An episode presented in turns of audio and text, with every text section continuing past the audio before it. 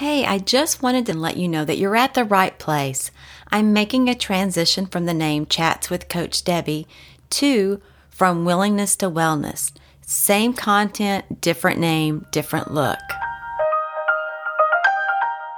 Here we are again for another episode of Chats with Coach Debbi, and today we're going to continue on talking about the soul. We are going to talk about making decisions for change and how to choose wisely. So we'll get right into it as soon as I come back with today's chat. Welcome to this podcast, which is for the willing Chats with Coach Debbi, a place where you will be influenced to live a happier, healthier, more fulfilled life. And now, on to today's chat. Okay, let's do this. We're going to continue on in talking about the soul. And to recap just a little bit from the last episode, I shared that we are a spirit, we have a soul, and we live in a body. And the soul is the place where the mind, will, and emotions reside. I also shared with you about making a decision for change, making a choice comes from within the area of the soul. We talked about motivation and how motivation resides within you, that I can't motivate you to do anything, but I can stir up the motivation that resides in you, and that the word motivation comes from the word motive, which means capable of producing motion. When we make a decision for something, when we make a choice, we do that from that area of motivation. We are moving forward. We have motion that is being produced. And that is the purpose for making choices, right? Anything, any decision that you make, it's not to be stagnant, it's to move forward. I want to read just a couple of scriptures to you before we get into the meat of today. And these are scriptures that are from the message translation. Both of these are. The first one that I want to read is James 1, verses 12 through 15, again from the message translation. This says, Anyone who meets a testing challenge head on and manages to stick it out is mighty fortunate. For such persons loyally in love with God, the reward is life and more life. Don't let anyone under pressure to give in to evil say, God is trying to trip me up. God is impervious to evil and puts evil in no one's way. The temptation to give in to evil comes from us and only us. We have no one to blame but the leering, seducing flare up of our own lust. Lust gets pregnant and has a baby, sin. Sin grows up to adulthood and becomes a real killer. So when we are faced with a challenge, we have to recognize that we have the responsibility to manage it and to stick it out, just like this word tells us. We cannot blame things on God. We cannot blame it on the Lord. We have to take responsibility. We have to make our choices, our decisions for ourselves and make the right ones based on what we know that lines up with the Word of God. And the Word of God tells us that we are to live in health and prosper, and that's what we're shooting for. Now, the second scripture that I would like to read is Galatians 5 22 and 23. And again, this is from the message translation that says, but what happens when we live God's way? He brings gifts into our lives, much the same way that fruit appears in an orchard. Things like affection for others, exuberance about life, serenity. We develop a willingness to stick with things, a sense of compassion in the heart, and a conviction that a basic holiness permeates things and people. We find ourselves involved in loyal commitments not needing to force our way in life, able to marshal and direct our energies wisely. And isn't that what we want? We want to do things God's way. We want to live God's way. And it says that when we do this, He brings gifts into our lives. He gives us things like affection for others, exuberance about life. Are you exuberant about life? You should be. And if you're living in God's way, then you will be, because that's what the word tells us. We need to stick with things as we develop a willingness to stick with things. That is part of that gift. Let me read that again. But what happens when we live God's way? There's a question. What happens when we live God's way? He brings gifts into our lives. What gifts does He bring? Things like affection for others, exuberance about life, serenity. Another gift is that we develop a willingness to stick with things. We develop a sense of compassion in the heart and a conviction that a basic holiness permeates things and people. We find ourselves involved in loyal commitments. You know, a loyal commitment is not just to another person. A loyal commitment is not just to the Lord. A loyal commitment can be made to yourself. And that's what we're looking at right now is making that loyal commitment, living God's way, and therefore having all these extra things, all these gifts in our life. I mentioned in the last episode at the end of the episode that today we would be digging in a little bit to a word that sometimes has a reputation or a, a thought of being a bad word, but it's really not. It's a good word. And that word is discipline.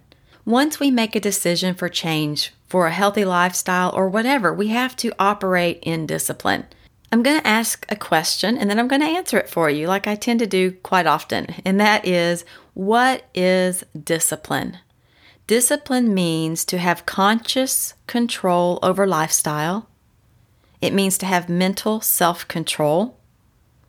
It is used in directing or changing behavior. And it means learning or training for something. Those are definitions that I found when looking up the word discipline, to have conscious control over lifestyle, to have mental self control. It's used in directing or changing behavior, and it means learning or training for something. Now, do we always feel like operating in discipline? There's that emotion, you know, the, the soul is made of the mind, will, and emotions. Do we always feel like operating in discipline? No, we don't. We don't always feel like, oh, I want to be disciplined today. I want to do this. I know I should and I, I need to, but I, I really don't feel like it. So the answer to that question is do we always feel like it? No, we don't. But why do we? The reason is we will put time and effort for what has value. An example is do you always feel like getting up and going to work or getting up and going to school? No, but why do you? Because you have value in that. What we value in our lives, we will give time and effort towards. Is it easy to operate in discipline? No, not always. It's not. It's just like anything else. We have to form a consistent pattern and then persevere. So, do we always feel like it? No. Is it always easy? No.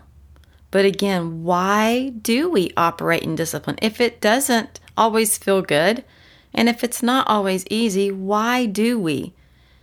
In addition to giving time or effort for what has value, we do it because it's good for us. Here's an example of that. We discipline our children, right? Why do we discipline our children? Is it easy? Not necessarily. But the end result is always best. We discipline them because we want them to live. We want them to grow up to be respectable human beings. So we discipline them for that reason. How many times did you say or have you heard from your parents when you were being disciplined? This is going to hurt me more than it's going to hurt you. It's not until you're a parent yourself that you understand the truth behind that. But there is truth to it. So it's not easy. It's not easy to discipline others. If you're in a position at your job that you have to, on occasion, discipline employees, that's not an easy task. Most people do not take joy in disciplining others. But the reality is that discipline is for our good, it's a good thing.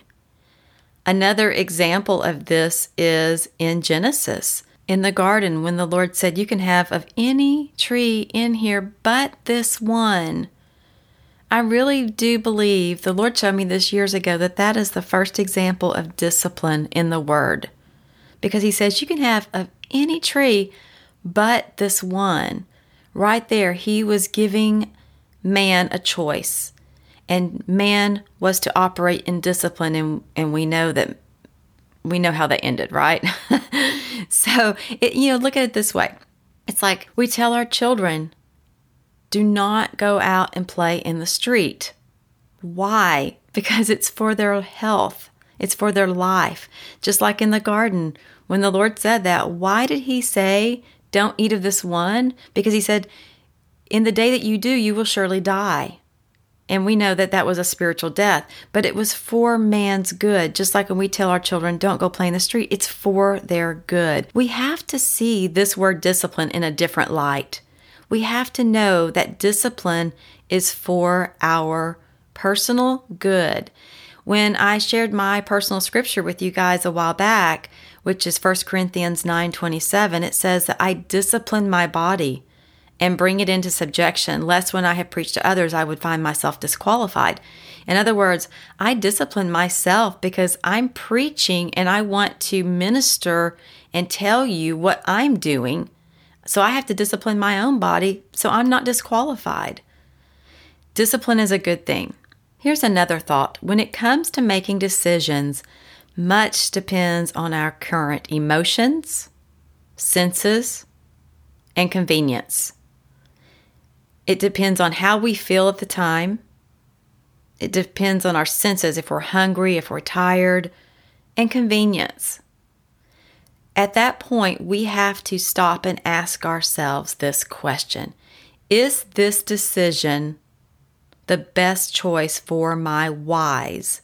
Going back to episodes 11 and 12, when we talked about the heart creating hope and I encouraged you to make a list of your weight loss whys and to build your vision book. We have to ask ourselves is this choice the best one for my whys? Is it worth it? If I make this decision right now, this choice right now, is it the wisest one for my health, for my nutrition, for my energy, for my longevity of life, or any other why that you wrote down in that list of weight loss whys. Is it worth it? And you also have to ask yourself, why should I decide to operate in discipline for a new lifestyle? Why should I? It goes back to your whys. You have to know what your why is. You have to have that so big in your thinking, in your heart, have created such hope and expectation for it that when it comes to making a choice, making a decision, that you do choose wisely for your why. What happens if you mess up? Let's talk about that because you know, on occasion we do mess up, right? We all do it. I've done it. We we mess up. But what happens when we mess up? I want you to do something. I want you to take your hand and I want you to snap your finger. That is how fast your do over happens. When we mess up, we have a do over, and that do over happens now. We don't have to wait till tomorrow. We don't have to wait till next week or next month. If we mess up, we have a do over that happens right now. I want you to snap your finger and know that that instant a do over can happen.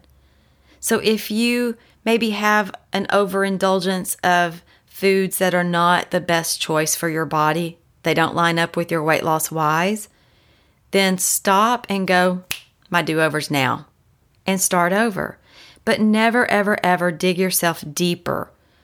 What happens if you dig yourself deeper, if you dwell on the fact that, man, I messed up? I, I shouldn't have had that. I know better. I shouldn't have done that. You just dwell on the mess up you dig yourself into a deep, deep hole. And pretty soon it will be so down, so deep that you can't see the light above you. So instead, what you have to do is stand up, brush yourself off, and keep moving forward. Now, as I tie this up for today, I want to leave you with another thought and this one is one of my favorite quotes. It has been for a long, long time. And it's a quote by Joe Girard that says, The elevator to success is out of order. You will have to use the stairs one step at a time. And that's what we are doing here, friends. That's what we are doing as I break down Mark 12 33 and how it relates to gaining health by weight loss through focusing on the heart, the mind, the soul. And then coming up next episode, we'll begin on strength or body, taking action. When we do those things, we do them one step at a time. Now, I'm going to ask you have you joined my Facebook chat group yet? If not, do so and invite someone to join you. You'll find it at facebook.com slash groups slash for the willing chats. And remember, subscribe, share this episode or share this podcast with your friends. Let them know the benefits that you found. Go into my group and tell me what you got out of these last two episodes discussing the soul and making decisions for change and how to choose wisely. I'd also like to ask you to please go and rank or review this podcast of Chats with Coach Debbi wherever it is that you listen from. And sign up for my newsletter if you haven't. I won't overload your inbox, but I will send you newsletter or information or a chat every now and then, and definitely weekly to let you know when the episodes have published, just to help you remember to listen to the next one. So until next time, my friends, please remember that I am here to encourage you, to influence you, to stir up that motivation within you to live a happier, healthier, more fulfilled life by understanding that you can do anything if you are willing. Thank you for listening. Be sure to subscribe to this podcast that is for the willing Chats with Coach Debbi. Until next time, this is Coach Debbi reminding you that you can do anything if you are willing. For more information, visit forthewilling.com. That's the number four, thewilling.com.